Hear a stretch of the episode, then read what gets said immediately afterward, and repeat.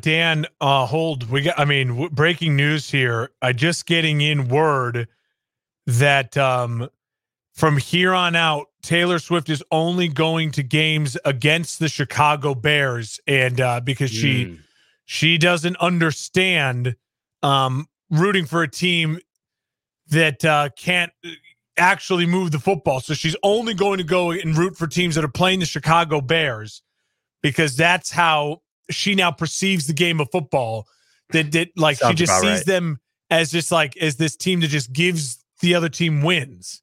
And so I believe next week she's going to be in the box for Jerry Jeudy of the Broncos at Soldier Field. Okay. She's going to be dating Jerry Jeudy next week, and we'll keep kind of going from there. Very exciting for Broncos Nation next week, because they need it just as badly as anyone. Well, she'll get a tour of the country, which is beautiful. Get a lot of new play. Not, you know, because I'm sure she's never toured anywhere throughout the country. No. She'll get to take in some. She's a real homebody. She'll be real nice, but you know, hey, kudos to her and the Kelce family. It sounds like they had a wonderful time, and she got to see her apparently new boyfriend score a touchdown. So that's just beautiful. I mean, such wholesome content. I gotta be honest, no joke. So like all last week, so on my morning show. In my radio station, me and my co-host were talking about it, because we carry the Kansas City Chiefs actually on my station, so we talk Chiefs football, a decent amount. I try to, and long story short, that obviously was percolating, and Travis Kelce said he texted her and all this stuff. We casually hang out, so we talked about it in the morning show, and I was very much like, "There's no way this is real," like. It's as real as that it just developed Travis, too quickly, right? Yeah, that Travis said he might have texted her, got a hold of her. Maybe they did grab a quick dinner somewhere really quick. Like he flew somewhere, met her or something. And I was like, but it's no way it's going anywhere. And when they announced an hour before the game yesterday that she was going to be there, I literally was like, I'm a dead man. Like I'm dead. Like the Bears were not winning this game. The Bears were not winning this game anyways. They're definitely not winning this game if Travis Kelce has got Taylor Swift to actually show up at this game. Chiefs by a billion, and it was about that. It was indeed. Yeah, some added motivation that the Chiefs didn't even need going into that game, and the Bears couldn't believe it. Anything that they can get. We will get to that very depressing and I'm sure animated reaction from yourself later on in this recap episode, but enough of the housekeeping. Let's dive into our week 3 recap.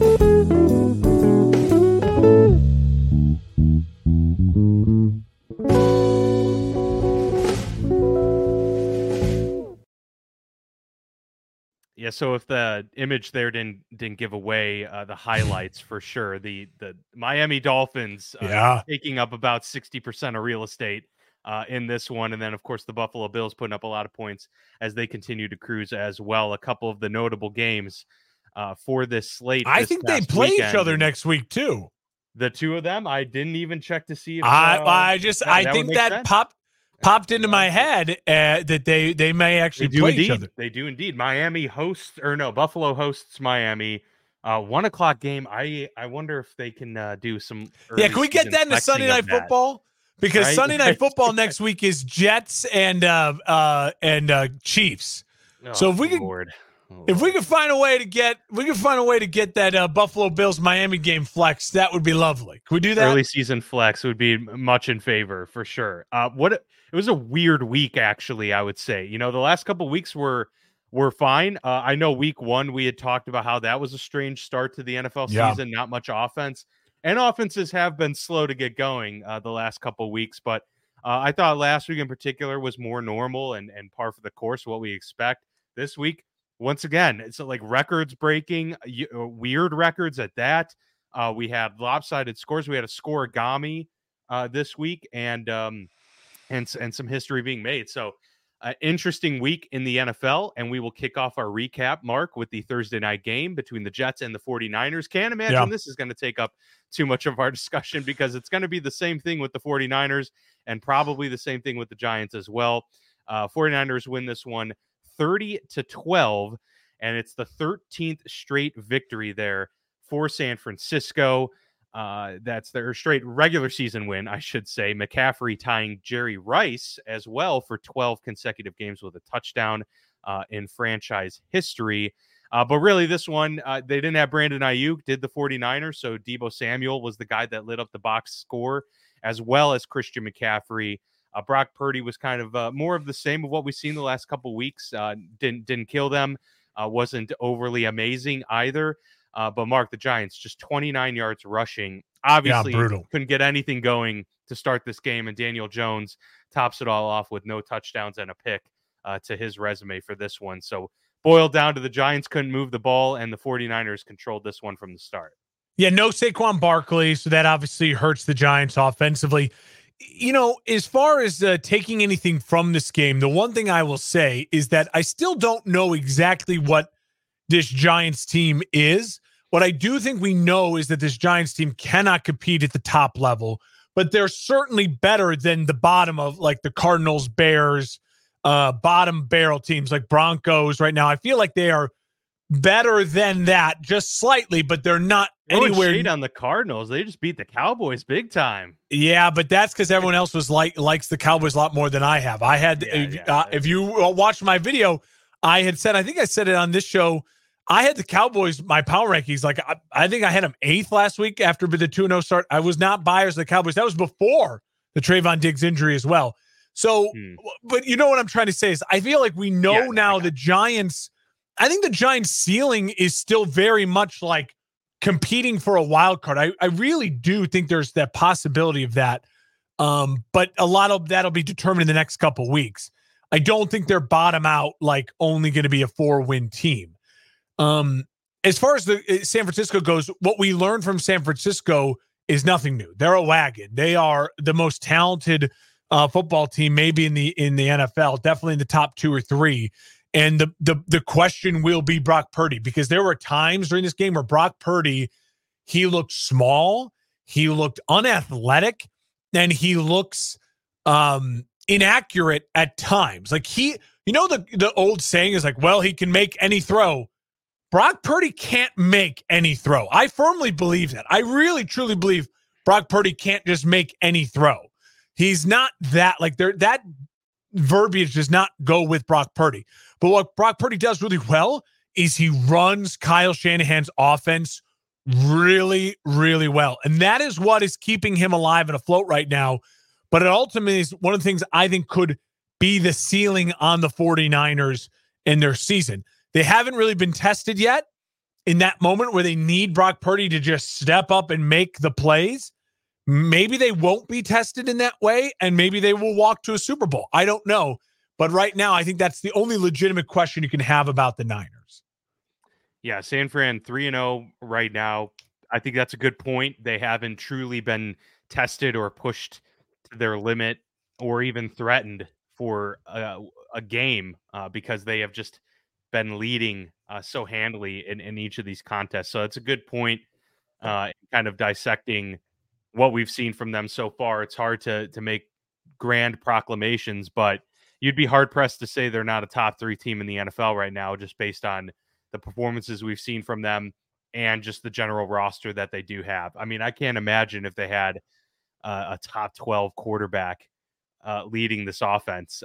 That would just be next level. I'd probably have them as a shoo-in to go to the Super Bowl right now. And I mean, they're one of the top teams in the NFC, but it's interesting. We've been seeing some really good play from NFC teams as of recently, and the AFC has kind of struggled. We'll get more to that in a moment, but we'll stay in the NFC for our next game with the Falcons on the road at the Lions. Yeah. And, the Titans at the Browns first, getting ahead of myself. Titans 3, Browns 27. Another rough outing for Tannehill and company after they had someone bounce back last week. Return back to their week 1 status. Only 3 points managed in this one. 6 first downs and 94 total yards of offense for Tennessee. 2.1 yards per play. This was the fewest yards ever since moving to Tennessee and transferring the franchise from Houston to the Tennessee Titans. So that's a lot of years there in Tennessee, and they've never put up fewer yards of offense than they did in this game. Pretty incredible stuff there. I will say, you know, Myles Garrett, 3.5 sacks. He was a huge headline for this game and really took over. But this was the best game of Deshaun Watson's tenure in Cleveland, and he really looked a lot more polished and comfortable. And that included a behind the a ridiculous throw 20 yards behind him, and that was the best game of his. I know.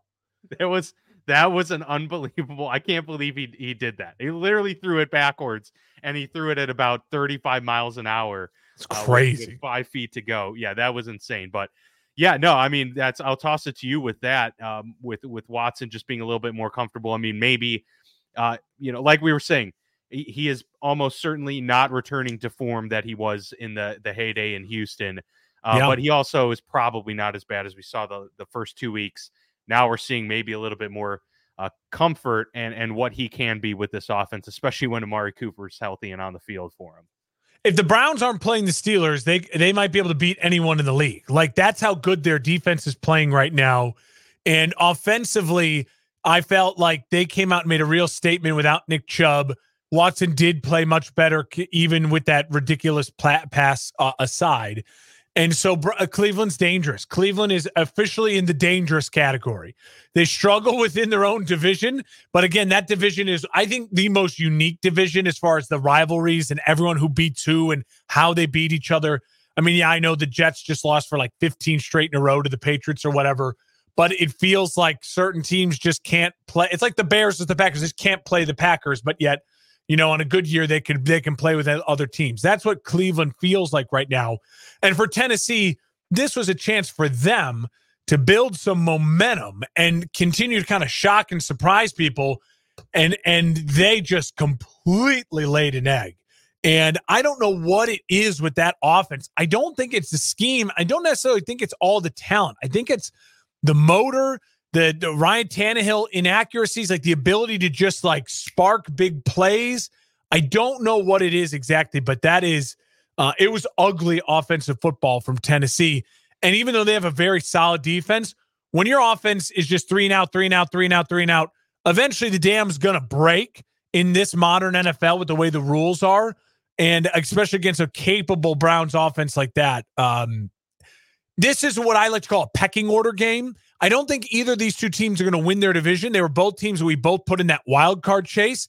And this is a pecking order game. Cleveland now gets to earn the right to be ahead of Tennessee in that pecking order as far as the AFC rankings go.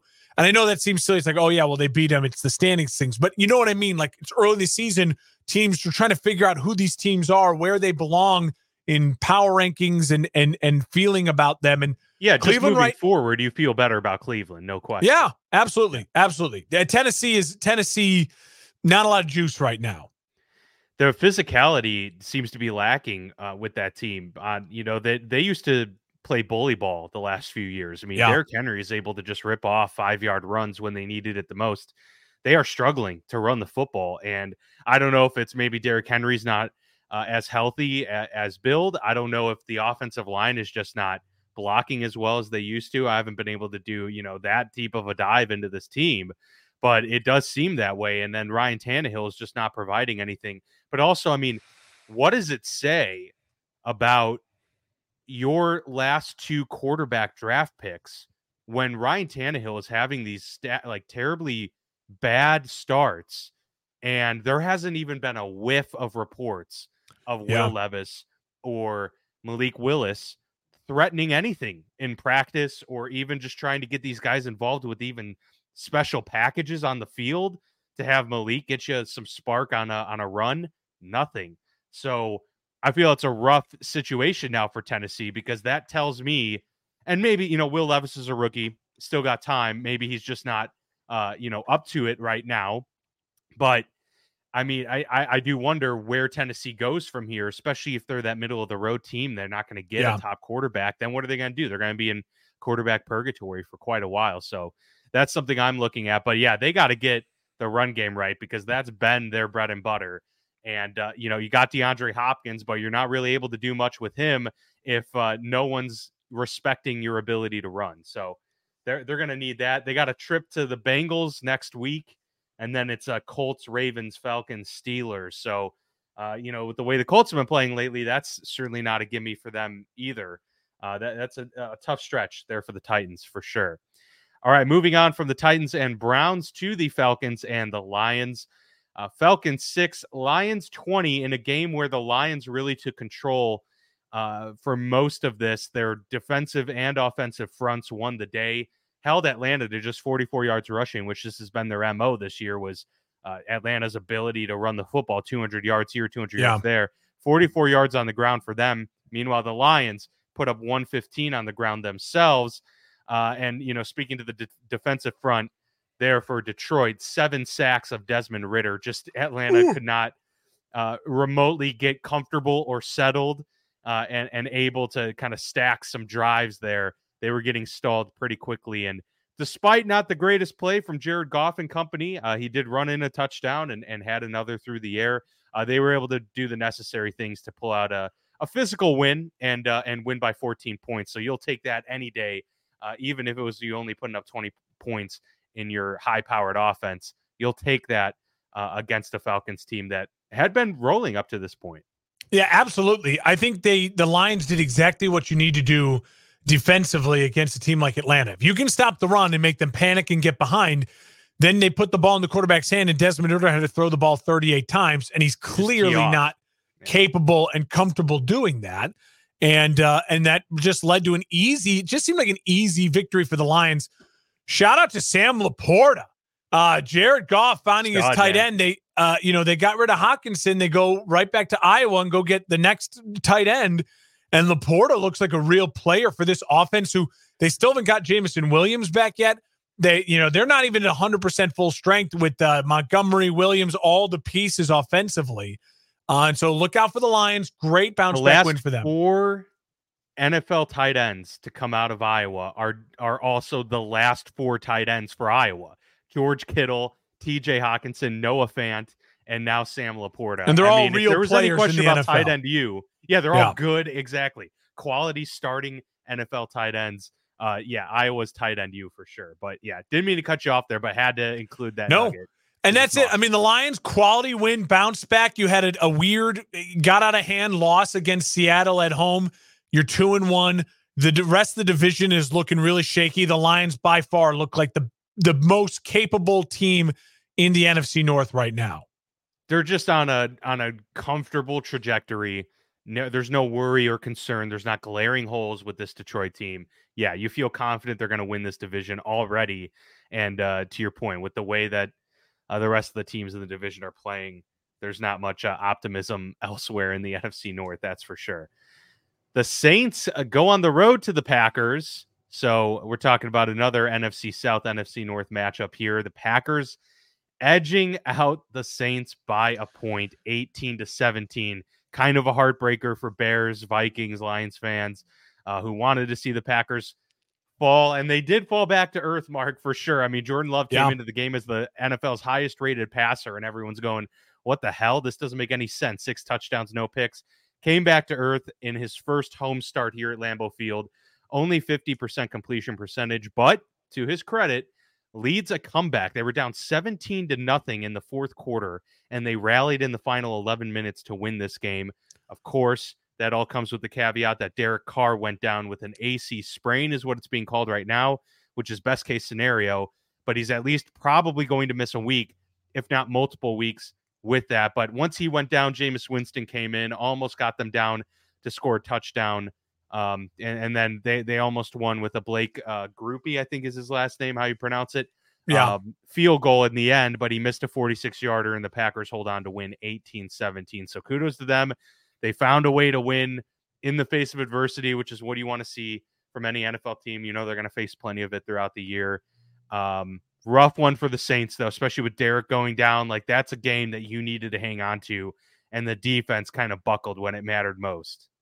I wouldn't even say that as much as that they just fell under the tidal wave of momentum. That Lambeau Field crowd was rocking. Credit to the Packers offense for just finally getting it together. They played like garbage the first 3 quarters. The field was sloppy. Love and his receivers weren't on the same page with a lot. And then finally, Dobbs came up with some big plays late.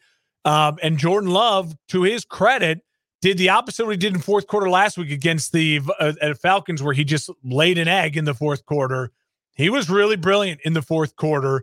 And the Saints, they just felt like they were trying to hold on to something and couldn't do it. And even then, they were in position to kick a game-winning field goal, and you know, their kicker missed a 46-yarder on the road at Lambeau. So I still think I leave this game feeling like, when healthy, if Derek Carr's playing, the Saints are a better football team than the Packers. They would have won that game. I truly believe that if Derek Carr had stayed healthy and not gotten injured. And the Packers overall are in this unique space where they at times, I mean, they were an infirmary yesterday. People talk about the Ravens injuries. The Packers are missing two starting offensive linemen. They haven't had Christian Watson yet. They've missed Aaron Jones since halfway through week 1. So Jair Alexander didn't play yesterday. So to the Packers' credit, sloppy play early. Well, they were running out there with a ton of no-name guys and backup dudes, especially on the offensive line. They had a ton of penalties in the first half. So they battle tested. A win's a win. The best thing I'd take from it if I was a Packers fan is Jordan Love in the crunch time. They got on the same page, and he actually looked pretty darn good. Yeah, absolutely. No, he did. He did look good, and composed would probably be a good word there. Composed. He's a guy that, even though it's his first, real season as an NFL starter, he's been in the league for a little bit and seen some things. So for I will say that Jordan Love is already really feels like, to me, like very much like rookie young Dak Prescott, where he has mobility and he really can take advantage of his mobility. And there are times when he picked up a 15-yarder and extended a play on a run down the sideline and he stayed in bounds. That looked like Dak when he was young, right? Where it's like, oh man, this guy can move, but really he's best in the pocket in that 10 to 30-yard range. Not exactly a big deep ball thrower, but accurate and really efficient offensively. The key for Jordan Love versus Dak, what we've seen is Dak has seemingly aged really quickly and had some really bad injuries, that shattered, devastating ankle injury, things like that, to where his mobility is very gone now. And Dak losing that in his game, he's really lost an element. So if Jordan Love can keep this mobility and keep his body healthy, he has a chance, in my opinion, to really be a Dak Prescott-level player so far. Through a couple games of watching him, that's what it feels like. Really efficient. He's not Aaron Rodgers. He's not just going to burn you on Hail Marys and go routes and deep balls that are just killers. But he does seem like he's the guy who can extend drives, be really just deadly accurate in that system. Again, it's all that same Kyle Shanahan type system that Matt LaFleur runs as well. Sean McVay type of system that is all about play action and knifing you down the field. 8, 9, and 10 play drives, just picking up 6, 7, 8, 10 yards in chunk plays. If the system stays right and if they build the players around him, it looks like they have, like imagine Jordan Love in the Kyle Shanahan offense. Like that's what it feels like. He is that type of player so far. Still really early, and the jury's not the book's not 100% written, but that's my take early on. And they've been able to do this, and this is why this victory for Green Bay was probably even more meaningful than most, was that they did this without Aaron Jones, without Christian Watson. Bakhtiari. So once those two come back, Bakhtiari, those three come back, we're talking about Jordan Love having a lot of help already in an offense that, had been, I don't want to say rolling, but definitely consistent and showing the ability to move the football down the field. After a short break, we're going to discuss the biggest game of the week, the Dolphins drumming of the Denver Broncos. What is going on in Colorado and Miami? They are just celebrating like there's no tomorrow. Huge win for them, a record-setting one at that. We will talk about that on the other side of this break as we pause for a word from our sponsors. Serving the Quad Cities area since 1973, and with over 50 years of excellence on their track record, you'll see why it's so easy to trust their experts when it comes to all of your home improvement projects. This family-owned business has you covered on all your needs. Protect your home or building from the elements today and get great roof repair services. Need new windows? No problem. Durham Remodeling can upgrade your windows and doors. Whether you want to upgrade the little details in your home or office or want to tear a room down and start fresh, the expert contractors at Durham Remodeling have your back. Even the smallest changes can completely transform your space. Ready to start entertaining your friends for backyard barbecues? Durham Remodeling will help you plan, design, and build your deck and patio for the perfect outdoor space. Durham Remodeling's work is 100% guaranteed, so you can rest assured that you're getting the best service around. Call 309-786-6715 today for your free estimate for all your roofing, siding, flooring, windows, and painting needs. That's Durham Remodeling, 309-786-6715. Appreciate the sponsors here on the show and for the For Frequency's Sake podcast network. So very excited to have Durham Remodeling, Christopher Allison, and many other, Ryan Allison Tattoos, I should say, and many others on board here for the show. And you can go to forfantasysakeqc.com to see our full lineup of shows. We've got betting, we've got fantasy football, we've got wrestling, racing, all the stuff that you can think and want. We've got the commentary for you, so please go check that out. But, Mark, we continue on with our recap here with the Broncos 20, Dolphins 70, the third highest score ever in NFL history, second highest regular season score, second only to the 1966 Washington and New York game, in which Washington scored 72 points. Bears did score 73 in the 40s in one of those championship games. But, yeah, so that was making history. They also made history with the most yards ever in a single game, 726. And I'm just going to rattle off some stats here because that's really all that this game was about, and it tells the story in a nutshell. 6 of the fastest recorded players on the field in an NFL game this year are all Miami Dolphins. So all the top 6 fastest, all on Miami.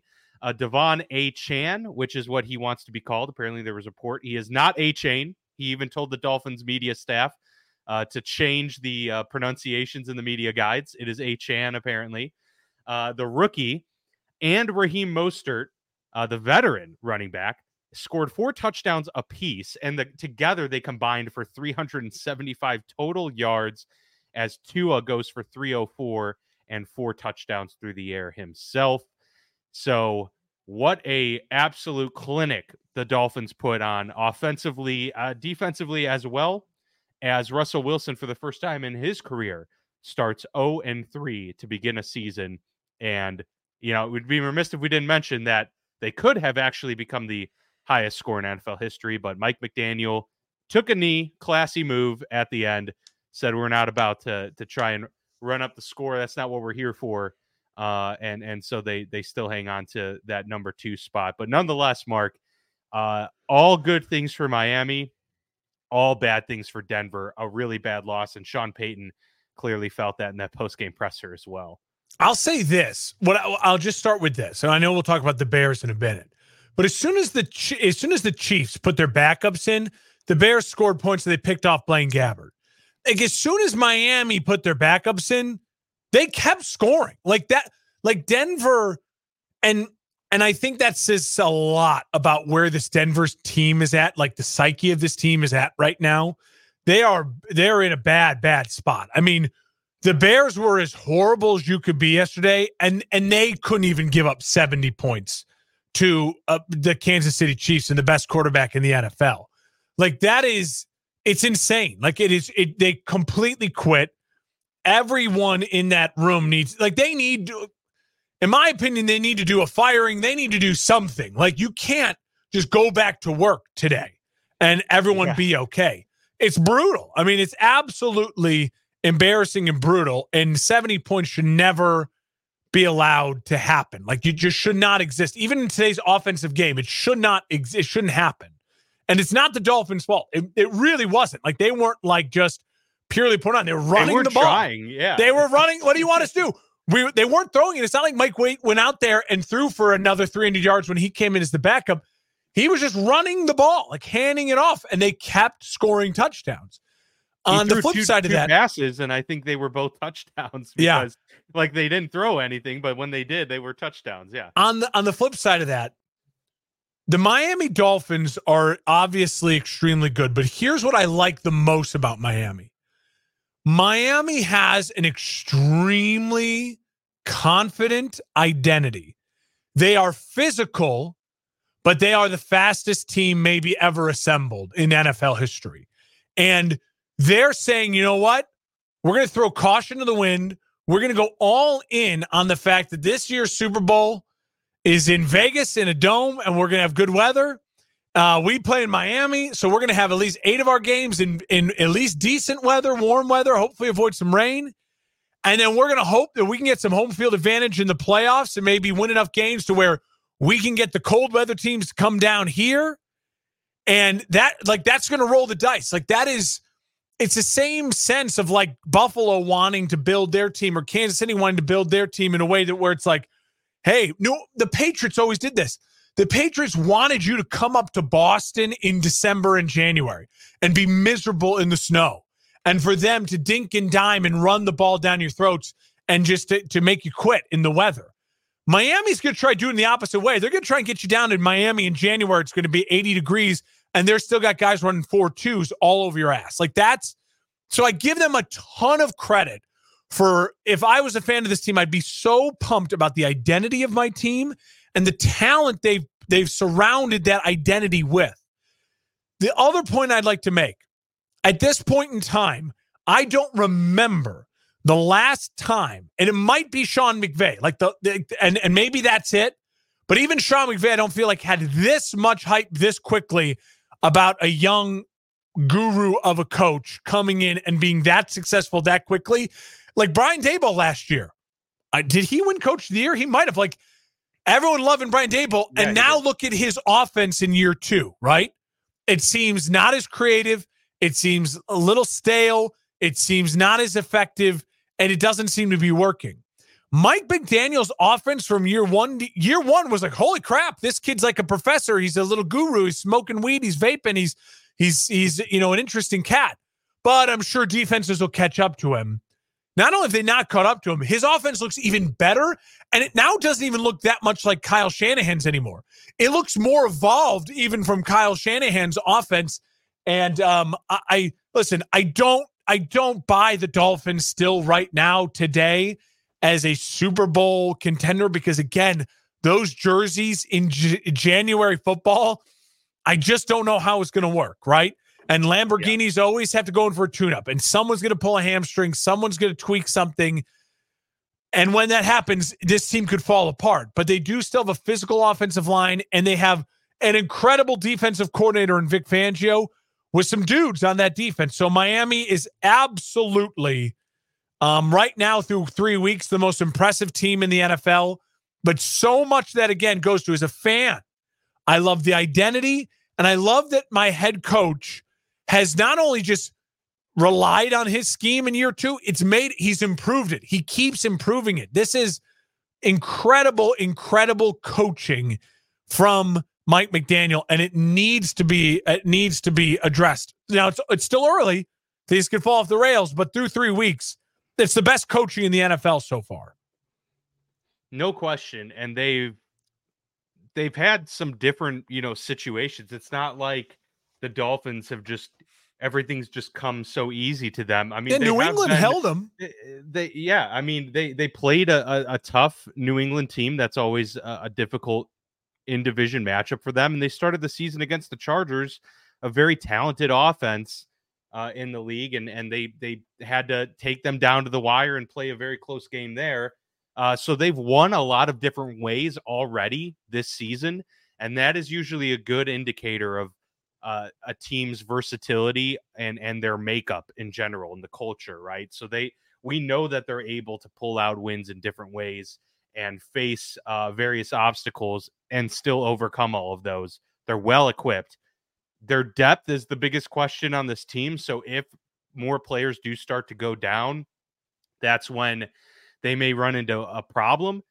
But for the time being, as long as Tua stays healthy and one of Tyreek or Waddle is healthy for every game, and then you've got several running backs that can dominate in this backfield, you do have some wiggle room there with this team. And yeah, right now, Miami and San Fran are like running away with best team in the league. And I think Miami is probably number one in that conversation because they just have what I would say is the better quarterback than Brock Purdy. Yeah. And you know, what's so frustrating is I think that Mike McDaniel's just a really unique and special guy. And I know the teams are going to try to find the next Mike McDaniel. I think there's maybe just he's a one of one in the sense that he got an opportunity to be taken in by a brilliant football family in the Shanahan family and work with a bunch of other guys who were like-minded but all similar age and pushed each other with Sean McVay and Kyle Shanahan. And he has let his own vibes and personality run with this offense. And like I said, watching that game yesterday, it doesn't even necessarily look like San Francisco's offense anymore. Like even like Matt LaFleur's offense looks still like San Francisco's offense, right? The play action, the role of the quarterback, more physical tight end play.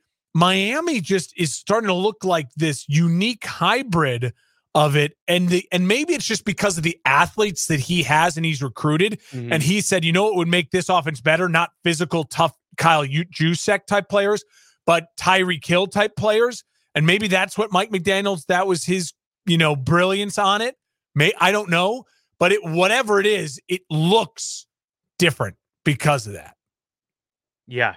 And they kind of had remnants of the Chiefs. I mean, some of the trickery and the unique play calls around the line of scrimmage, yeah. Or in the at the goal line, I should say, those, you know, like tosses inside and a lot of misdirection. Yeah, it definitely showed the creative element outside of just we're going to beat you on these zone runs because we're better at blocking and better. If you're the Broncos, really quick, final thought, like, what do you do? Like, honestly, if I'm the Broncos, I don't think they can do anything. I would fire someone. Like, I would just, you'd have to do something. Like, in my opinion, or like bench someone. Be like, you have to find something. In my opinion, you cannot just retrot this back out. And I know your favorites now going to Chicago next week, and we'll talk about that, I'm sure, coming up later too.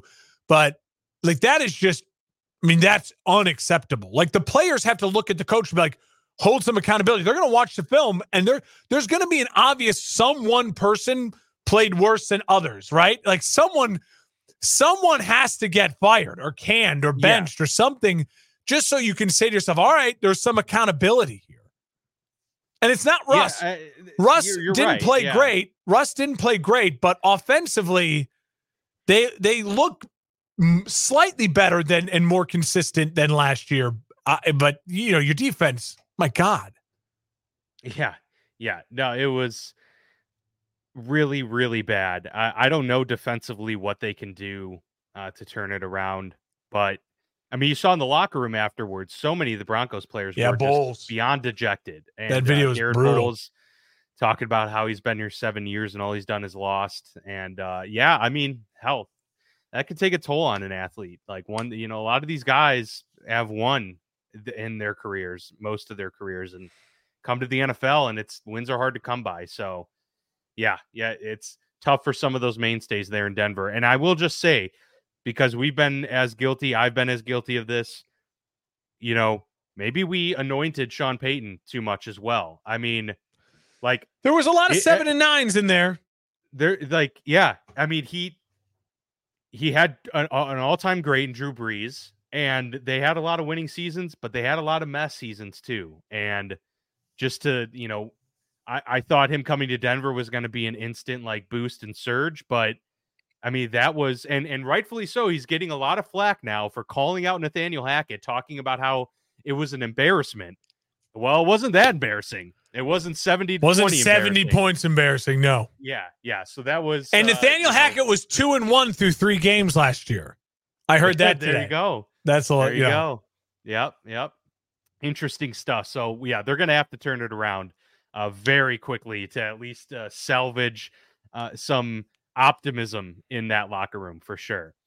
All right, let's move to another one with the Chargers on the road at the Vikings. This was a huge close game as opposed to the previous one mentioned. Chargers win 28-24. a battle of the winless teams here, trying to avoid 0-3, and that will go to the Vikings. Herbert throws for over 400 yards, 3 touchdowns. Keenan Allen with a career-high 18 catches for 205. He also threw a touchdown to Mike Williams, who unfortunately tore his ACL in this game and is going to be out for the entire season. So the rookie first-round pick, Quentin Johnston, now is going to get instantly thrust into the starting lineup, I would imagine, and have to take on a bigger role. But nonetheless, despite the injury, the Chargers pull out the 4-point win. Yeah. Brandon Staley, curiously late in this game, went for it on 4th and 1. So bad. From his own 24-yard line with the lead.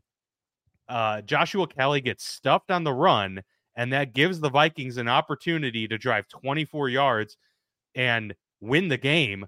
But the Chargers got the game-sealing interception, so kind of bailed out their head coach there. The game-sealing interception in the end zone with 7 seconds left, and that secured the game there. But Los Angeles avoiding an absolutely monumental collapse for this franchise. They get their first win of the season. Meanwhile, Minnesota now, Mark, one-score games. The one-score games, they are now 0-3 after going 11-1. Yeah, you know, here's the thing. I think Vikings fans right in this morning have got to be going through it in a way that's different. Like, they're in a similar sense, kind of in between the Broncos and the Bears, right? Like, the Broncos, they're going through it because they just invested so heavily in a head coach, and their quarterback is now basically untradeable. Like, the contract is so bad that if you're not happy with your quarterback, if you're the Broncos, like, you're like, they're in a world of hurt because they're bad and they don't have a lot of great options to make moves, right? The Vikings are in a world of hurt because they expected to be good.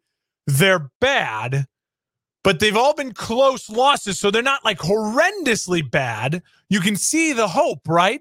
And you like your head coach, you like your skill position players, but then your quarterback's on the last year of his deal.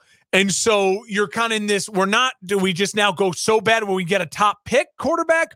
Do we need to, you know what I mean? Like, so they're in this whole other world of hurt where it's like the Bears are like historically bad and they're not committed to their head coach, their quarterback. They can, you know, and they have the picks. So it's like levels of horrendous, all teams 0-3, but in different situations for what they're dealing with. For the Vikings, I mean, listen, you've got to find a way if you're the Minnesota Vikings to stop with the crucial turnovers, and you've got to find a way at the end of the game to be more organized than that. When the Chargers gift you that, you have to win that game. Like, you have to win that game. And so that's bad. And as far as the Chargers go, Staley, there's two levels of how bad that decision was to go for it. Number one, just like situationally, I get it. If you get the first down, you win the game. Okay. But the play call was a terrible play call, and you're giving it to a backup running back who has not had success all day. I know I started Kelly in my goddamn fantasy over Isaiah Pacheco, and I regret it immediately. Yeah. Immediately. Because I thought to myself, I don't want to watch Isaiah Pacheco run all over my Bears and get points. I bet Kelly will have a bounce-back day against a bad Vikings defense. I won't at least have to watch that and be cringe about it. And no, he was hot garbage all day, and then they decide to give it to him again in a very predictable formation, as opposed to Keenan Allen had, 18 receptions? Like, just freaking feed Keenan Allen. They can't stop him. I mean, or do the quarterback sneak thing where you're allowed to push with your giant quarterback. Kelly had 11 carries for 12 yards. Yeah, I mean, trust me, it was brutal. So there's levels. That was bad in itself. If you're going for it, I at least understand if you get it, you win. But the play call was horrible, and you shouldn't have gone for it because you could have gotten them to have to drive 80-plus yards probably if you have a good punt with no timeouts, and they have to score a touchdown. Like, it's not even like field goal to win. They have to score a touchdown. No timeouts, 80-plus yards, and you have studs on your defense, and you're a defensive guy. So you're a defensive coach not believing in your own defense. Like, it's just bad on so many levels for Staley. And now they lose Mike Williams for the year, but that's why they drafted Quentin Williams. We said on the show, drafting Quentin Williams was so smart because one of them will go down. Quentin Johnston, sorry. One of them will go down. You know what I mean? And it happened. And now you just got to hope that the other one stays healthy. And so for that would be Keenan Allen. So now you got to hope that Keenan Allen stays healthy and the Chargers should be okay. Yeah, and I mean, it's this team could use Eckler, right about now. Honestly, the good news for them, I guess, is that they go to the Raiders. They could find themselves at 2-2 and kind of start to stack. That's a big game now for both teams. That's a big game next week. Now it is, and then it's Cowboys Chiefs for the Chargers. So they really do need to get to 2-2 so that they can find their rhythm ahead of two very difficult games coming up, and then after that. They get a couple easier ones moving forward, but this is the Chargers, man, and that's the thing is, even when they win, it's like, man, you just don't feel confident overall in the group in every situation moving forward, and that's why we've said they're kind of like the Cowboys in that way, where there's so much optimism and good things to talk about, but then there's always that thing where but they just always find a way to fall apart or choke or, not win one playoff game. So look, I mean, the Chargers are going to have to do a lot more in the coming weeks, but good on them to escape, good on them for bailing out their coach and sealing the game with that interception. But yes, got to be much better moving forward. Patriots at Jets, got this game just brutal, like so boring. Okay. I don't think anybody wanted to watch this game. On top of it, the weather wasn't ideal. The paint was bleeding on the field. Guys, teeth were falling out. That was hilarious. That was such a great viral video. That guy, and he knew it as soon as they started to go. And my grandfather, rest his soul, had those bottom dentures too. And they would pop out. When they'd go. And he knew it. Yeah, there's the guy knew instantly for sure. I guess the good thing for the Patriots here is that it was their 15th win in a row over the New York Jets. So they... officially own that team, and the Jets can't find a way to get a victory there. But yeah, bad weather game. Neither offense looked good. Quinnen Williams got hurt in the game. Defensively, It was just kind of like sloppy game. And you kind of anticipated that with the two offenses that were rolling into town, add in the weather circumstances. And it kind of just left us with a meh game. I don't think either of us have many prominent takeaways, but I won't speak for you, so I'll let you kind of take the floor with any comments you may have on this one. No, for the Patriots, it's a business trip. Get in, play a good defense, keep it smart, keep it downhill, keep it in the hands of your running backs. 3 yards to the cloud of dust. Let's get in, get out, get a victory. I think Bill Belichick knew that Zach Wilson's not going to beat him. Like, he's not going to beat us, so we can't beat ourselves. So they played a very conservative game plan. And that's the Patriot way. They get a W, they move on, they beat the Jets. For the Jets, they are in that point now where the fans, similar to Bears fans, they're in a similar spot where we both are losers and we should not have had expectations, but we both had expectations, and now for different reasons they're not living up to the expectations. So now we're angry and we're grasping and we're getting frustrated. And the Jets are in a spot, though, where they know they have a roster that should be better than what it is and built to win. And so I do feel like the Jets cannot put Zach Wilson back out there. I mean, he's so bad. He is terrible, just like terrible. Like, not even Justin Fields, where it's like, well, no, like he's got this thing and he's a freak and but I feel like it's the coaching. Zach Wilson is just bad. Like, he is not. He's not a good quarterback. He's just not it. In the similar way to a lot of small, shifty guys, the Johnny Manziels, it's not working. It's not going to work. So stop it. So if I was a Jets fan, I would be hammering the radio stations today. I'd be all over, get me Kirk Cousins. I'd be all over, trade for Russell Wilson for a year. Like, how do we do that? Like, you know what I mean? Like, or, you know what I mean? Or like, seriously, just go anything. Like, seriously, go out and get me Jacoby Brissett. Like, find me someone, anyone who can like Jameis Winston, who could just be a professional quarterback, because this kid, he can't do it. He can't do it. I mean, Andy Dalton, that might be a guy that can go get Andy Dalton. Be a good call for you. I mean, you just saw what he did with the Panthers. That the Panthers could use a pick. The Panthers could absolutely use a third or fourth round pick. Just throw The only reason I say that is I think it's for the psyche of the franchise. Like, I do think Robert Saleh and his staff with Aaron Rodgers and this defense like works. And so I just worry this could get so out of hand, so uncontrolled that they might be like, do we fire Saleh? Do we not? Like, You need to bring someone in there so you can get to that 7-8 win mark, feel good about it, right the ship. Zach Wilson's not getting you to 7-8 wins. He's not. Yeah, and you need a guy that can just... Because the locker room, you see it on the side. Manage. Yes. Yeah. Yeah. The Bears locker room is not giving up on Justin Fields. You look at the sideline, it's not DJ Moore and them going, dude, this guy can't play. It's not that. They're looking at their coaching staff and kind of folding their arms and going, what's going on here? Like, yep, we kind of told you so. In the Jets, it's different. It's the team looking at the one player going, you're the problem, it's you. Like, so in that point, you got to get that cancer out of there. And you got to, I'd cut him, honestly, just like move on. You can't put him back out there.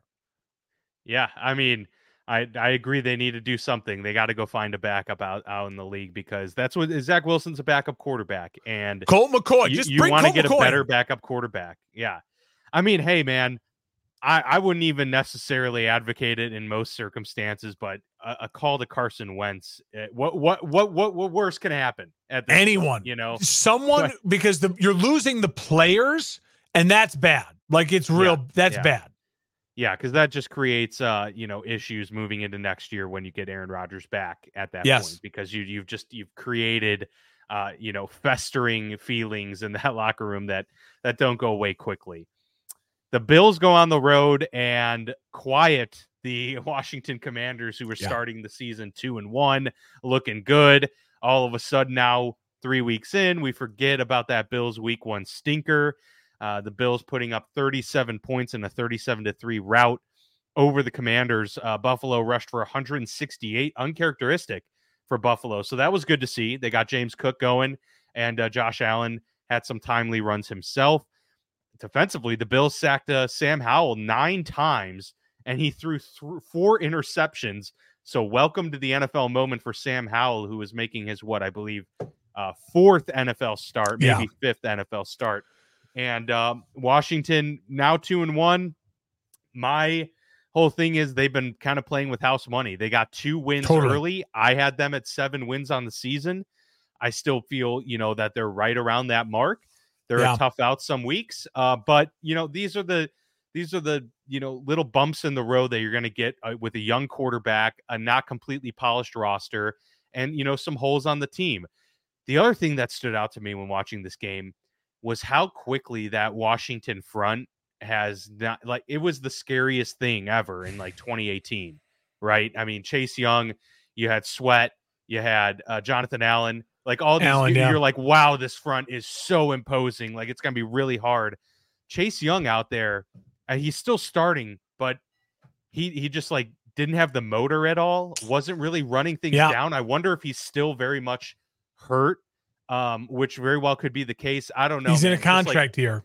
The Commanders all around are a tough out. They're a pretty well coached team, but they also ran into a very talented Bills team that they just couldn't keep up with. I mean, at the end of the day, that's what it was. The Bills hitting their stride and the Commanders kind of realizing, okay, we're not at that level just yet.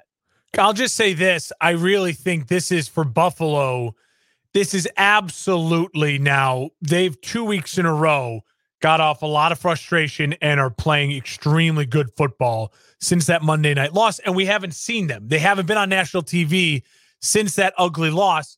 And so I think people are still undervaluing the Bills. And after that week 1-2 win against the Raiders, and I think this is another example for them. But listen, we just went on the road and we just completely outclassed and dominated the upstart Commanders. And so I think it's a reminder to everyone, hey, that clash against the Dolphins next week, that's for a lot of the marbles early on here. And, the Dolphins may be the hottest team in football right now, but the Bills, 2 weeks in a row, with the way their offense is playing and their defense is showing their teeth, might be the second hottest. And so as far as the Commanders go,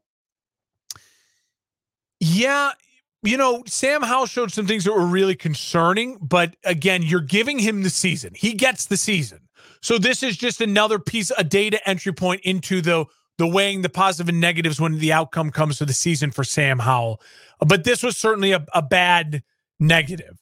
You'd like to say, hey, there would be a moment where you say to your young quarterback, they're just beating us right now. You're clearly not seeing it. So let's just move the ball, stop turning it over. Let's run it. Let's check down. But they didn't do that. And even when they tried, he still was making bad decisions with the football. And that's a concern, but you got to give him now the, all right, look at it, read it, coach it up, get back to it. So we'll see. He did flash the athleticism with a really nice run with a couple spin moves and a juke inside the red zone. So, I mean, he's definitely like solid, you know. He reminds me a little bit of a little bit more athletic Baker Mayfield. I like him more than Ritter. You know what I mean? Yeah. Like you like him more than Ritter, and as of right now, I like him more than Bryce Young from the young quarterbacks. I know the last 2 years, but like Bryce, you haven't seen much out anyways, and he's already injured, and so we'll talk about the other young quarterback. I don't like him as much as C.J. Stroud, though. Yeah. No, C.J. Stroud and the Houston Texans put on a show against the Jacksonville Jaguars. This one really shocked me, and I guess it shouldn't have, because the Texans have won 16 of 19 in the series and 10 of their last 11 against the Jaguars. Divisional games, man. Never bet crazy. Divisional games. Right, yeah. I mean, the Jaguars always have the Colts number, and the Texans apparently always have the Jaguars number. I didn't realize it until looking this up, but yes, C.J. Stroud, incredibly efficient. This is the type of game that you need to give your I've been talking about. We've been talking about the pass attempts, 20 of 30. That's in the range. There you go. Where you're flying with 20 of 30, 280, and 2 touchdowns for him. And you know, Stroud now becomes the third player ever in NFL history. I know this gets in the weeds of things, and it's kind of funny when you talk about NFL stats where they're just finding a stat for everything, but I think it's somewhat telling. He's the third quarterback in history to have 900 or more passing yards in his first 3 NFL games. The only other 2 were Cam Newton and Justin Herbert. So some good company there to begin with. Obviously, they're trusting him with a lot. But one of the cool things out of this game, Mark, was NFL history being made here as well. Andrew Beck, the Jags fullback, right, to the Texans fullback, became the heaviest player in NFL history to return a kickoff for a touchdown, an 85-yard touchdown in the third quarter, 255 pounds, and he reached 20 miles an hour on this kick return touchdown. How about that? Give it up for the big man. You know, I love that. That highlight was amazing. I will say this. I was shocked by this. The Jags, as you know, I predicted them to be a 14-win team. I really thought they would be the team that built on the success of last year, and now that's the Dolphins. Like, the Dolphins are doing what I thought the Jags would do, where they just have a second year, the system, the momentum, adding the players, and boom, that growth step, right? And so far, we have not seen it. I mean, since week one, it's been bad quarterback play, really shaky defensive play, bad special teams plays, bad in the red zone, and credit to the Texans. Because this is, I'm going to use the Texans later on as an example, but they have a young rookie coach, and their defense goes on the road against a really talented third-year player who's got a ton of weapons, and they hold him to 17 points on the road. And while doing it, he's a defensive coach that allows his offensive coordinator to play action, running guys under the center, you know what I mean? A physical brand of football, not just spread RPOs and bubble screens left and right everywhere. And what'd you know? You score 37 points and your quarterback looks pretty darn efficient. I think you know where I'm building my case towards of what I'm going with this. But it's really empowering to see, especially because that quarterback goes to a school that apparently can't produce good NFL quarterbacks, which I think is just malarkey. Happy for C.J. Stroud. We both said it. C.J. Stroud was our number one quarterback in this last class. He so far has looked head and shoulders above the other two in just the sense that he's remained healthy. He's not turning the ball over, and they're asking him still to do a lot. And he's showing up. And kudos to him getting his first win on the road with not a lot of help around him offensively. Absolutely. Really good-looking day for C.J. Stroud and that Texans. And the Jaguars, they have a tough schedule. Now, again, remember when we talked about the Jaguars and building them, in my opinion, to a 14-win team before the season, it's workable because a lot of the tough games were at home. But if you're losing at home to division rivals by 20 points, yikes. Like, it's not a good start for the Jags. Yeah, this has been a really rough start for them. The offense just has not been able to string together consistent performances, even from drive to drive. And, you know, another glaring thing yet again, I mean, I said this last week, their inefficiency in the red zone has continued to come back. I mean, they had a missed field goal in their first drive. Then they were like 3 and out. Then it was a blocked field goal. And then it was a turnover. It's just, they're not converting touchdowns. And it's obviously a big problem for a Doug Peterson offense with all of the talent that they have. I'm still confident they will find their mojo. They'll turn things around at some point here. But that is why I was a little reluctant with them. I mean, we have differences. We both had them winning the South, but that's why I had them more as a 10-win team, was because just the difficulty of putting it all together that quickly in one season. I felt like there was still, you know, like next year might be that year that I hope that they will get to that, you know, elite class of team in the league. But, and I still feel by the end of this year that they're going to be a totally different team. They're going to be clicking on all cylinders. You just want it to start happening soon, because like you said, you can't really afford too many of these losses to the Texans and things like that. The Chiefs loss you can handle. The Texans one much harder to swallow. And on top of it, they were down 17-0 at the half. I mean, they put themselves in a position where they had to completely abandon the run and fight back with everything that they had. So, yeah, a lot not going right for the Jaguars the last 2 weeks. Texans looking very competent. And as you said, the rookie quarterback who's working with the fewest weapons is the one that's doing the best. Go figure. The Colts go on the road in an overtime game against the Ravens and pull out a victory here. Matt Gay with 4 field goals over 50 yards in this one, including the game winner in overtime. No one seemed to want to win that game. Went back and forth, and then late in overtime, Ravens try and go for it on 4th down, and it was an incomplete pass, questionable no call by the refs. That ends up leading to the game-winning field goal there for the Colts. Lamar got back to the rushing Lamar that we've seen in the past. He put up 100 yards, 2 touchdowns, looked really good. I mean, honestly, I thought the Ravens offense for the most part looked pretty good. It was another kind of situation of not converting things into enough touchdowns. They only scored 19 points in an overtime game. But, you know, really it was 2 teams kind of, you know, fighting and clawing for every inch that they could get. And it was just the Colts that were the ones that ended up pulling out on top for this one. From an AFC North perspective, you know, Steelers fans, Bengals fans, Browns fans, all very happy that the Ravens dropped this one, because that division still kind of remains wide open now at this point, with the Ravens had an opportunity to kind of start to run away with it early in the season.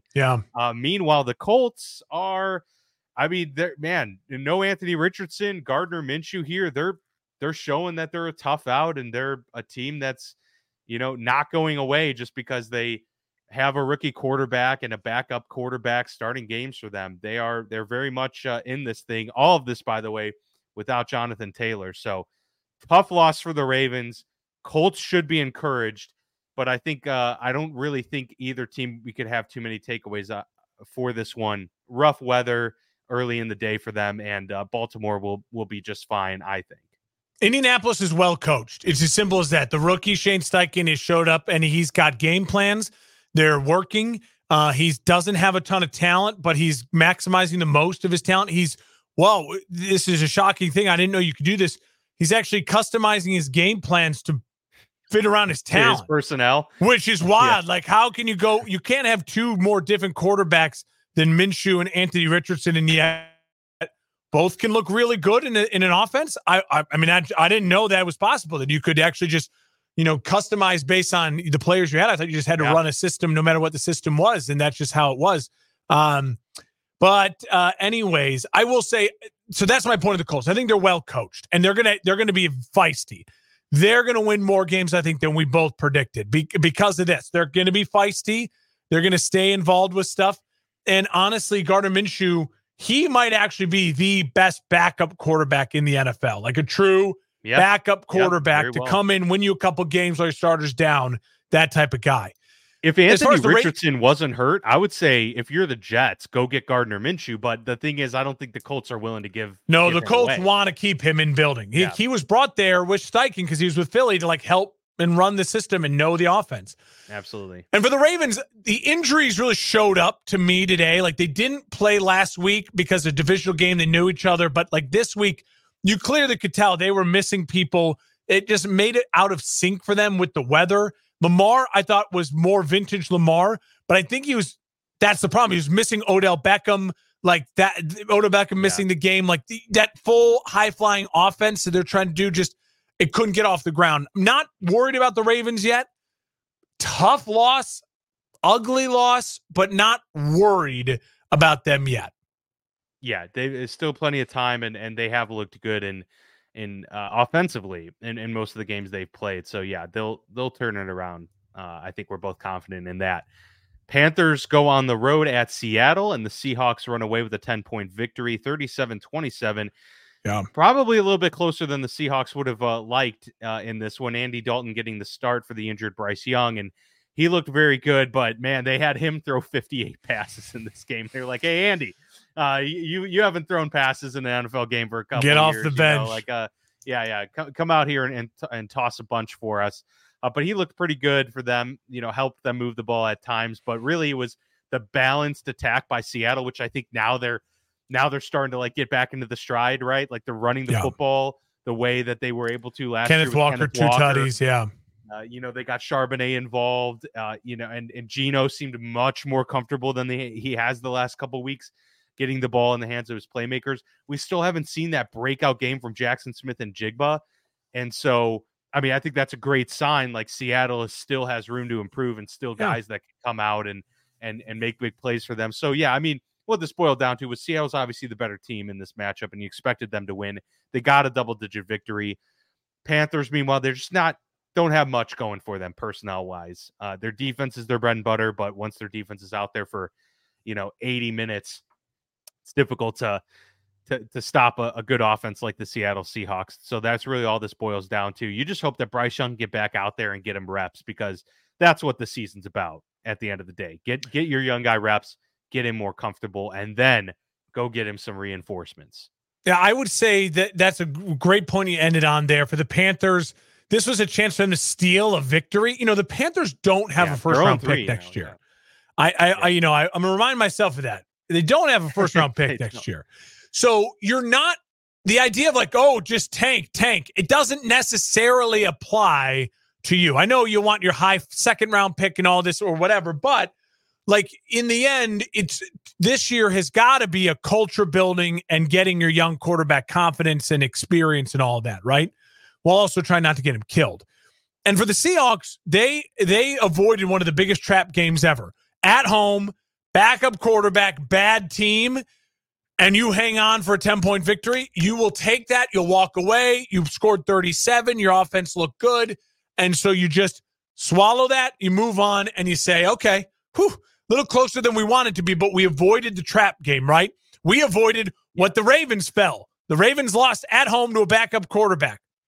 The Seahawks didn't. So kudos to them, well-coached team, avoiding that pitfall. Absolutely. There's something to be said for that, for sure. I mean, just you got to win the games you are supposed to win, because wins are not guaranteed in the NFL, and we've seen that time and time again. All right. The Bears go on the road to the Chiefs, and it was not good. It did not go well for Chicago. It was a murder. The highlights for this one, I'm going to have to put on the objective hat real quick here, Mark, so forgive me. But Andy Reid did become the fourth all-time leader in wins, passing Tom Landry with, let me see what the exact one. 271. 271. A lot of victories there for Andy Reid. Big day for Travis Kelce with his girlfriend on hand. Really if you're just talking about box score standouts, Chicago 11 first downs, Chiefs 31 first downs, 20 more than the Chicago Bears in this one, as Fields goes 11 for 22 for 99 yards, a touchdown, and a pick. All around, pretty rough day for Chicago. I will yield the floor to you, sir. So I'll start with the Chiefs. Again, the Chiefs did exactly what they needed to do, right?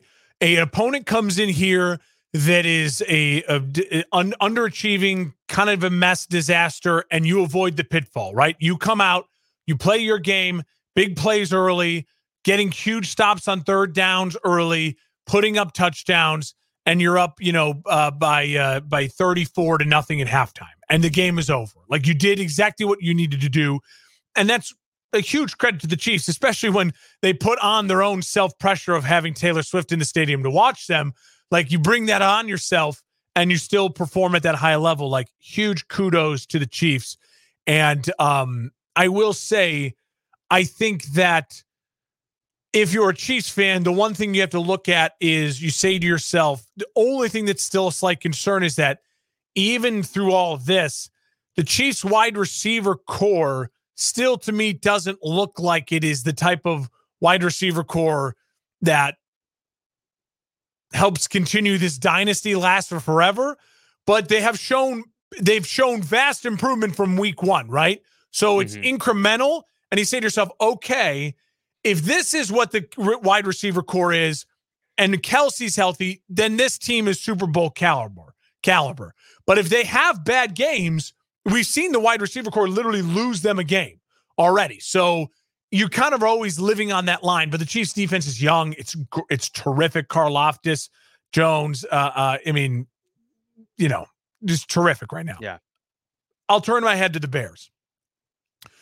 We said on this show on the preview episode and on that midweek thing when we were talking about the Bears, they had to find a way to make sure this wasn't an embarrassment. And they knew that was their objective. And it was an absolute embarrassment. It was a shellacking. It was a, you are, I think Barstool Big Cat said it best. The Chicago Bears have turned into the team that you invite your girlfriend to for homecoming because you know you're going to put up big stats. Like they're the scheduled FCS team you schedule for homecoming.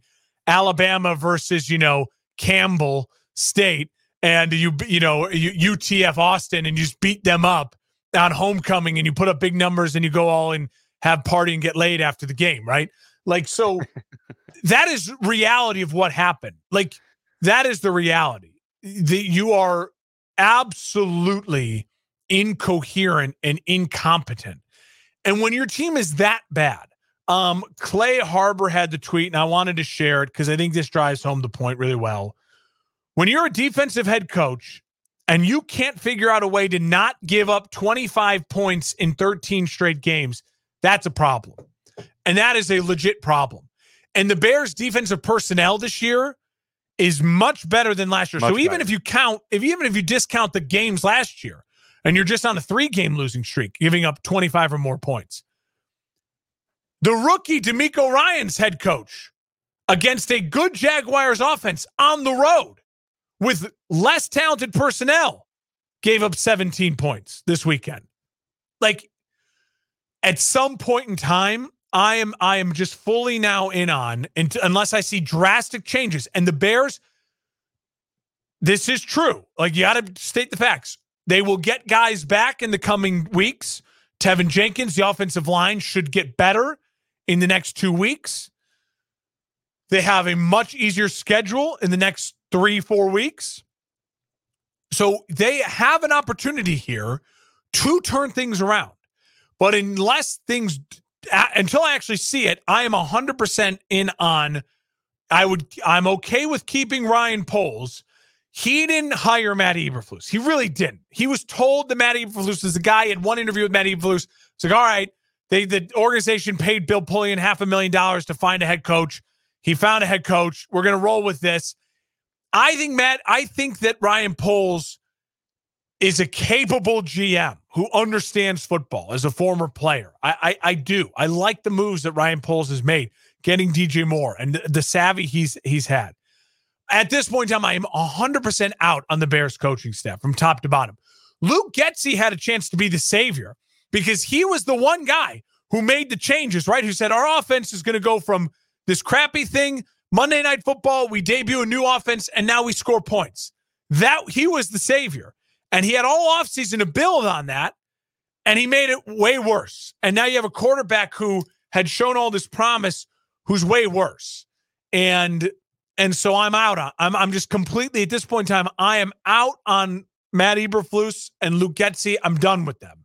Like that is, I would fire them today. If it was me, I would just fire them because you have opposing players. As we mentioned the last episode, you have like they're calling out the staff saying you're not using the players right. Like the players don't lie. Yeah. Justin Fields and the players were hugging each other at the end. They had this weird like, hey, we're in this together, guys. Like it doesn't. It seems as though everyone in that building, players wise, are looking around going like, what do you want us to do? Yeah. Like I can't audible every play. And defensively, they are not competitive, and you have a defensive head coach, and you added a lot of talent in the offseason to that defense. So that is my overall view. They are the worst coached team right now in the NFL. And if you watch the film, it's not deniable. Even Sean Payton has improved the Broncos offense. They are scoring more, right? Like he's controlling his side of the ball. Like the Bears are the worst coached team in the NFL. And so that is obviously like there's no way out of that for me without changing the coaching staff. The problem changes. Therein lies then you also will, at this point look like you're going to end up having two of the top 5 picks in the NFL draft. And then what do you do with the quarterback position? Because I still believe in Justin Fields. I really do. I know it's maybe dumb to say I fell in love with the guy, and maybe that's the stupid thing. You can't fall in love with the players. But he has shown, even on the deep balls, like the DJ Moore drop deep ball, the couple, like this dude is different. Like he can, unlike Zach Wilson, I really think Justin Fields can play quarterback at a high level in this league. I really do. But this offense is extremely poorly coached, and they're not good right now. And the offensive line is not good, and they're poorly coached. And that is the recipe for disaster. The first time I have seen the Chicago Bears run a slant pattern to DJ Moore in the regular season was on that touchdown pass late in the game in garbage time. Why? Yeah. Like why? Like that. I mean, why?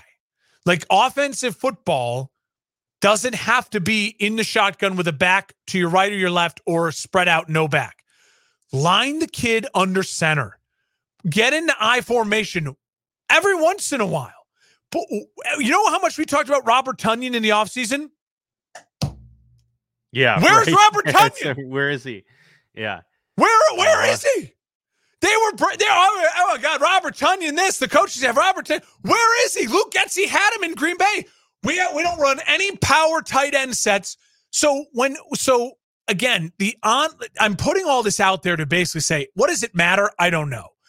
But I, as a Bears fan and as a person who is paid to talk about sports and analyze it in my show, and we do this show, and objectively, I'm going to sit here and say, in the end, it probably doesn't matter. I think you stick with the GM. You let him go get a guy offensively, a new coach, and you're going to get probably a new quarterback and all that, right? Start over. But I will defend Justin Fields. I truly believe this is a case of horrific coaching malpractice from the offensive and defensive, your head coach and your offensive coordinator. It's malpractice. It's terrible. And it is as bad as it can get in Chicago. The Bears are 3-point underdogs at home to the Denver Broncos. The Denver Broncos just gave up 70 points on the road. And the Bears are underdogs to the Broncos. Vegas knows. That's all you need to see. That's all you need to say. Like, that's how bad it is for them right now. And yet, they have a chance to turn things around. And if you're at Eberflus, I mean, you are literally coaching at this point, not only for your head coaching job, like, do you want to be a coordinator again? Like, do you want to get hired again? Because that's now what you're coaching for. Because it's that ugly. It's that bad. Same with Luke Getsy. Like, you're coaching now for your job. Like, you're absolutely doing that.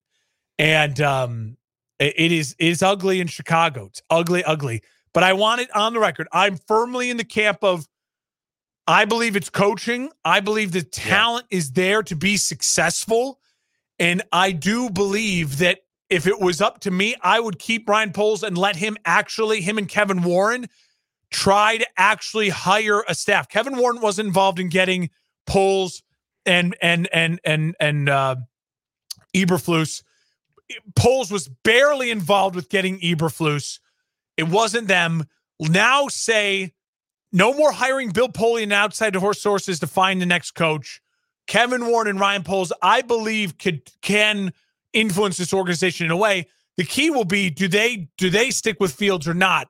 And at this point, it doesn't look like they are, just because you're gonna have the draft capital to go get who you want. Exactly. Yeah. They are gonna have the capital to do pretty much whatever they want with those picks next year. Yeah. That's a great point, and I won't go too much deeper into this game because it is what it is, as you've said pretty much all that needs to be said. But it did make me think of just potential candidates out there. And I'm like, Brian Flores with this Bears defense would look pretty cool. But his defense stinks in Minnesota. I don't want, I'm well, not, that's true.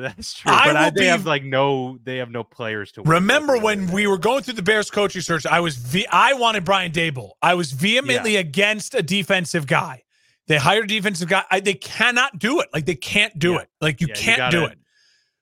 It is so stupid right now to do something like that. I'm sorry. It just is, especially with how bad your football team has looked. And Eberflus was sold to us as the guy who'd come in and be like, just be a man. Culture. Yeah. And we're going to make this team respectable again after the clown show that Matt Nagy. Matt Nagy won Coach of the Year. And Matt Nagy did not lose 13 straight football games, right? Yeah. Yeah, exactly. No, and the defense looked certainly a heck of a lot better under Nagy and his coaching regime. So for sure, that's a point well taken. And I don't want to overstate the point that we've made, but you've got a really bad Broncos team on the horizon, a certainly gettable Commanders team after that. I know it's Vikings, so, Raiders. Like it's maddening. There is a world in which the Bears find themselves at 4-3.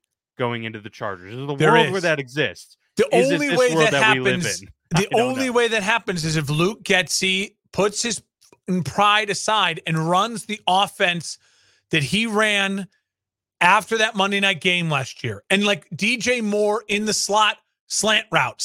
Like why did it take until the end of the third game in a blowout to run a simple offensive concept for your young quarterback who is never going to be Tom Brady, who's never going to be Aaron Rodgers? At his best, he's going to be Lamar Jackson, who needs things in his face, simplified, and structure. So, again, it's just it's malpractice. It's coaching malpractice, Dan. Doing him a big disservice for sure. I feel for you and all my Bears fans, friends out there, brothers and sisters. I feel for you. And then the Steelers aren't too much better, but we'll get to that. Finding ways to win games. In few games. They are finding ways to win, that is for sure. But before that, we'll get to the last of the afternoon battles, the Cowboys at the Cardinals, and the Cardinals pulling out a win here against Dallas. Oh, you hate to see it, but you love to see it. 28-16, Cardinals victory over the Cowboys. Josh Dobbs and James Conner stealing the show, and got to give props to Dobbs, the former Steeler. First career win as a starter in the NFL, 28 years old. And the Cardinals never trailed in this game, Mark. That was a huge point of emphasis here. And, Dak Prescott, just very much of the Dak Prescott that we expect to see. 25 of 40, 249 yards, a touchdown and a pick. That's kind of Prescott's career. And that's why... that's why I, even after the Cowboys put up great performances the past 2 weeks, we were like, I don't know, it's the Cowboys still. And we felt this last year when they had a run, and we're like, yeah, they're looking good, but they're the Cowboys still. Like at the end of the day, doesn't matter if you get rid of Kellen Moore. It doesn't matter if you, get rid of Jason Garrett and bring in Mike McCarthy. The personnel is the personnel, and Dak Prescott, for as quality of an NFL quarterback as he is, has a cap, and he doesn't go past that cap. It just doesn't happen. It's very Kirk Cousins, and that's what we're seeing here. No Trayvon Diggs hurt the Cowboys, definitely. But to give up 28 points after the performance that your defense has put up the last 2 weeks against one of the worst teams in the league, if not the worst team in the league, brutal for the Cowboys. And the 13 penalties for 107 yards was just icing on the cake for a really just a perfect storm for Dallas in a very underwhelming performance there in the desert. But kudos to the Cardinals. Big win for them. Yeah, I will say, as far as the Cowboys go, I mean, this is exactly what we said last week. The Cowboys offense hasn't had to do anything yet. And now today, their defense had a bad day after missing and losing their superstar, one of their two superstars for the year. Their offense was asked to do something to help them win a game, and this is what you get. So I expect to see more of this type of thing for the Cowboys now, up and down. There's going to be games where that defense finds its teeth again. It's really well coached. They still have a lot of star power beyond Diggs, and they're going to dominate some people. And then the next game is going to be a game where, because it's the NFL, defense doesn't have it, offensive team, and they really shock some people. They took the Cardinals for granted. Cardinals schemed really, really well.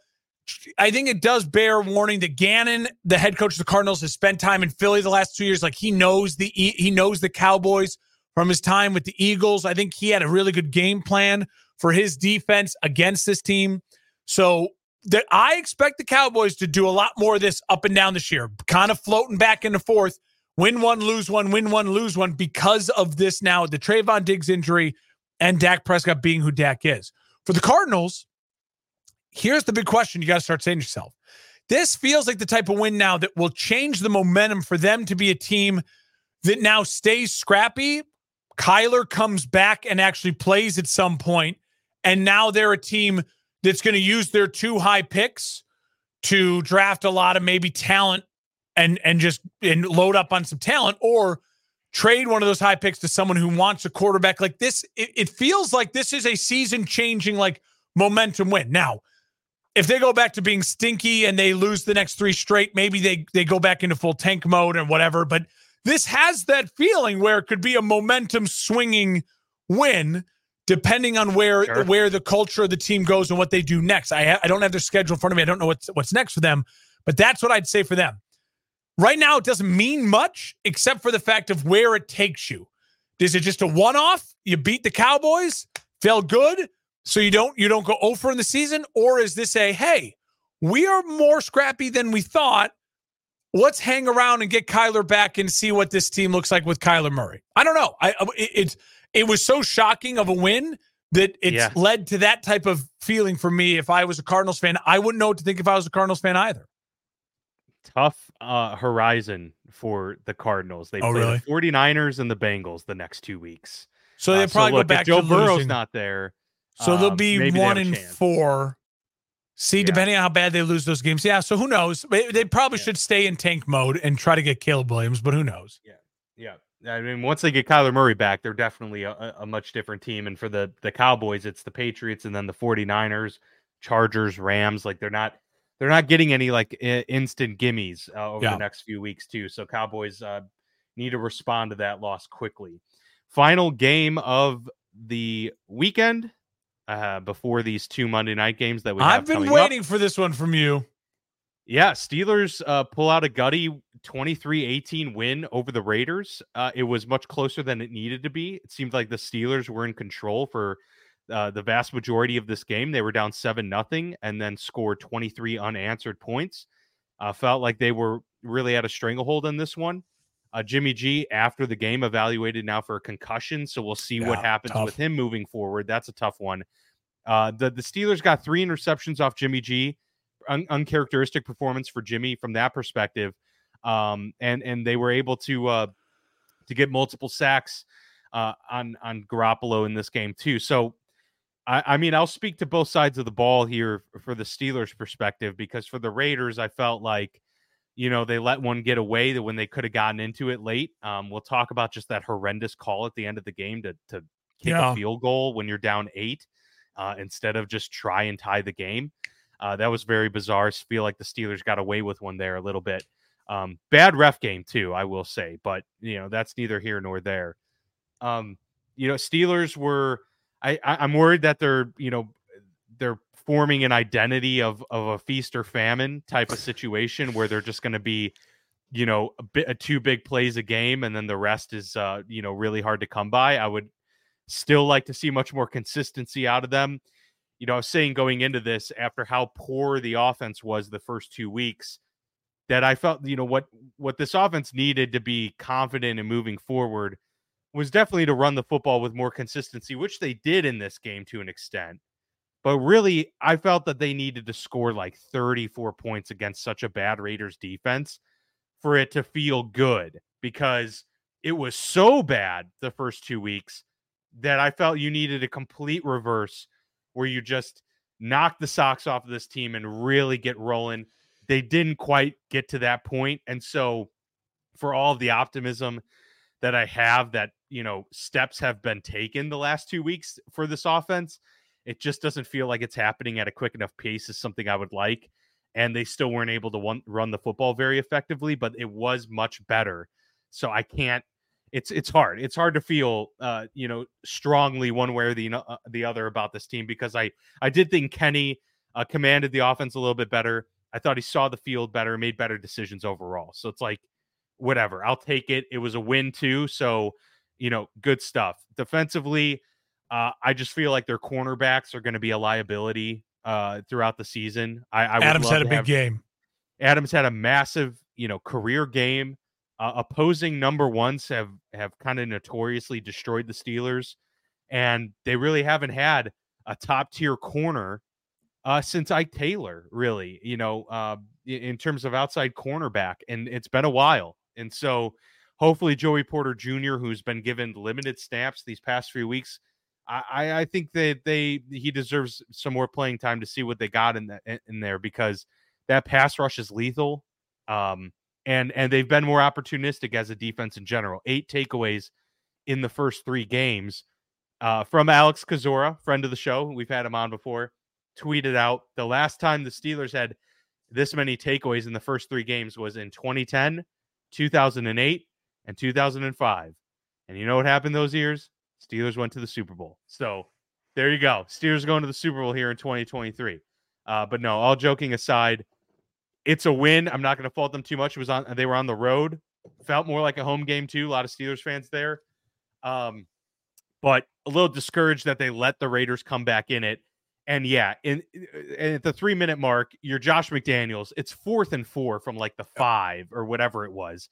And he goes and kicks a field goal to bring him within 5 points. So you still need a touchdown when you could have tried to go for the touchdown and the 2-point conversion to tie it. It just didn't make sense. And they gave the Steelers really the opportunity there to run down the clock. And then they get the game sealing interception, you know, with 20 seconds left on the clock or whatever to go. So terrible call by McDaniels there. I felt like the Raiders had a lot of momentum, probably could have tied that game there. But instead, you know, Steelers hang on for the victory. So I'll take it. They're 2-1, have an opportunity to stack some wins now. And meanwhile for the Raiders, just a really tough way to lose, because you were in that game and they had it. They had all the momentum at the end. Yeah, never apologize for the win. Absolutely. And I will say your defense is playing really good, besides the fact that they can't stop the number one. I mean, sacks, getting after the quarterback, making it really tough on him. I will say the thing that to me is frustrating if I'm a Steelers fan too is just the absolutely right. The consistency of the offense to where it's like, hey, if we just can control the clock more and we can get easy scores, this defense can feast. Like, they can rush the quarterback. You want to put the opposing team in those situations to let TJ Watt just get after the quarterback, right? And it just feels like the Steelers at times, when they did that and they had a nice lead in the fourth quarter, then they just fell apart and they let the corners, the back end of the defense, they were just gassed, you know, and it's like, yeah. And it almost cost them the game. McDaniels, obviously, that is analytics 101. Analytics came to the league 10 years ago, and ever since then, you absolutely know. Every fan knows it now, too. Fans aren't dumb anymore. There's a lot of dumb fans, but for the majority of fans who are on the Twitter, who are gonna, the reporters all know it now, too. the analytics say you absolutely have to go for it. And that's even one of those cases where before analytics, you just say, we don't have much time left. We just got to tie this game. We got to try, make a stand. Intuition plays a part. And you're down so big. The fact that you got yourself in that spot to come back, to have a chance, you got to go. You got to try right there. You have momentum. So brutal decision-making from him. You would still need a touchdown. It never makes sense to kick a field goal if you still need a touchdown. You need to get touchdowns, all right? That is what the game is about at that point in time. The Raiders, I don't think the Raiders are as bad as we thought at the beginning of the year to start the year. But again, we also predicted Jimmy G is going to miss time. That's Jimmy G. Looks like he's going to miss time. Could this be a moment where the season really starts to kind of fall apart for the Raiders? Then what do they do from there? This was a bad loss because I think the locker room doesn't trust the coach after a loss like that. And you lose your starting quarterback maybe for a game. So this could be one of those linchpin early season losses that defines the middle part of the season for the Raiders. This stat from Opta Stats on Twitter or X, it's another one of those, in the weeds stats, but I found it interesting. Since the 2-point conversion was adopted in 1994, the Raiders are the only NFL team to attempt a field goal in the last 3 minutes of the fourth quarter when they were down by exactly 8 points. So within a touchdown, 2-point conversion and ability to tie the game on two plays. They're the only team to attempt a field goal in the last 3 minutes when down by 8 points and less than 5 yards to go. So, that just, and I don't know how many instances that's happened since 94, but I imagine it's a decent sample size, at least probably a few dozen. And they're the only team to go with the field goal in that situation. So that alone will tell you how unpopular of a choice that was in your home field. You had all the momentum. So, yeah, I just thought that was crazy. Brutal. And as a Steelers fan, very happy that they opted to go for the field goal there. So, yeah. Escape with the win if you're the Steelers, and that's something you'll take any day, especially against a team that's honestly had their number in recent years. It's the first road win against the Raiders in Mike Tomlin's tenure. So, there's something to be said for going to Vegas and pulling out a victory. Now the Steelers have the Texans before they go to take on the Ravens after that. So if they can win next week, find themselves 3-1, you're feeling pretty good despite all of the shortcomings with this offense this year. So we got 2 Monday night games coming up here, Mark. We'll quickly do that. It's been a longer episode, but we've had a lot of crazy games this week for sure.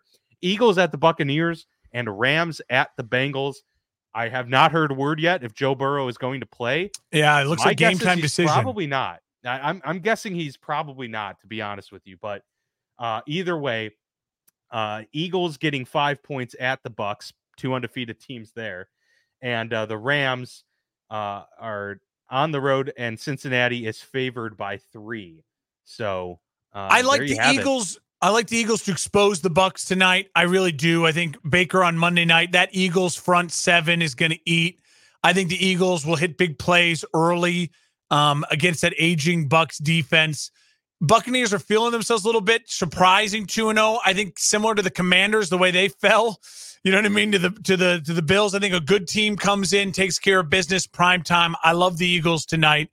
And then if the Bengals, I would stay away from this game as far as betting or picking. Yeah, but it's a hard one to predict. Yeah. If the Bengals don't start Joe Burrow, I would take the Rams. Absolutely. If you can get the Rams now and just hope and at plus money that Burrow doesn't play, maybe go for it. But otherwise, I'll take the Bengals if Burrow plays. I think Burrow prime time. They've looked bad.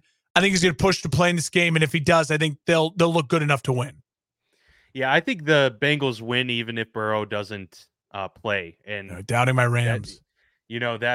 I think it'll be obviously a close game. I wouldn't take them to win the spread. I would say Bengals money line at that point. But I think just the tenor of that franchise right now. If you fall to 0-3, it's just what a brutal year all around. You're at home, you have an opportunity here, and with Joe Burrow out. Maybe that gives you some sort of lift. I just feel like the Bengals will find a way to eke out a victory against the Rams in this situation on prime time. And Zach Taylor, this is your time now to show up in these moments as well. But I agree with you for the Eagles. Total exposure of the Bucs. I would take that spread all day, hammer that. Eagles just going to probably dominate that line of scrimmage, and they have good enough guys outside to handle Mike Evans and Chris Godwin. So I think the Bucs are going to have to just dink it and dunk it down to Rachaad White a lot and keep Baker Mayfield clean. And that's just, they don't have enough offensive firepower, underneath to be able to pull that off. The Eagles can just run train on them all day. So I think that's what's going to happen there in Tampa. And we got another Monday night doubleheader. So that will do it for our show here on the Week 3 recap. We may have another show this week, so you just have to stay tuned for that. But if not, of course, we come back every week with our weekly recap episodes every Monday. So stay tuned. Appreciate you all listening and watching. Give us a like, subscribe, hit us up on YouTube or social media. We've got our link tree set up on Twitter, Facebook, at FB Lounge Pod. Go check us out there, and we'll see you next time.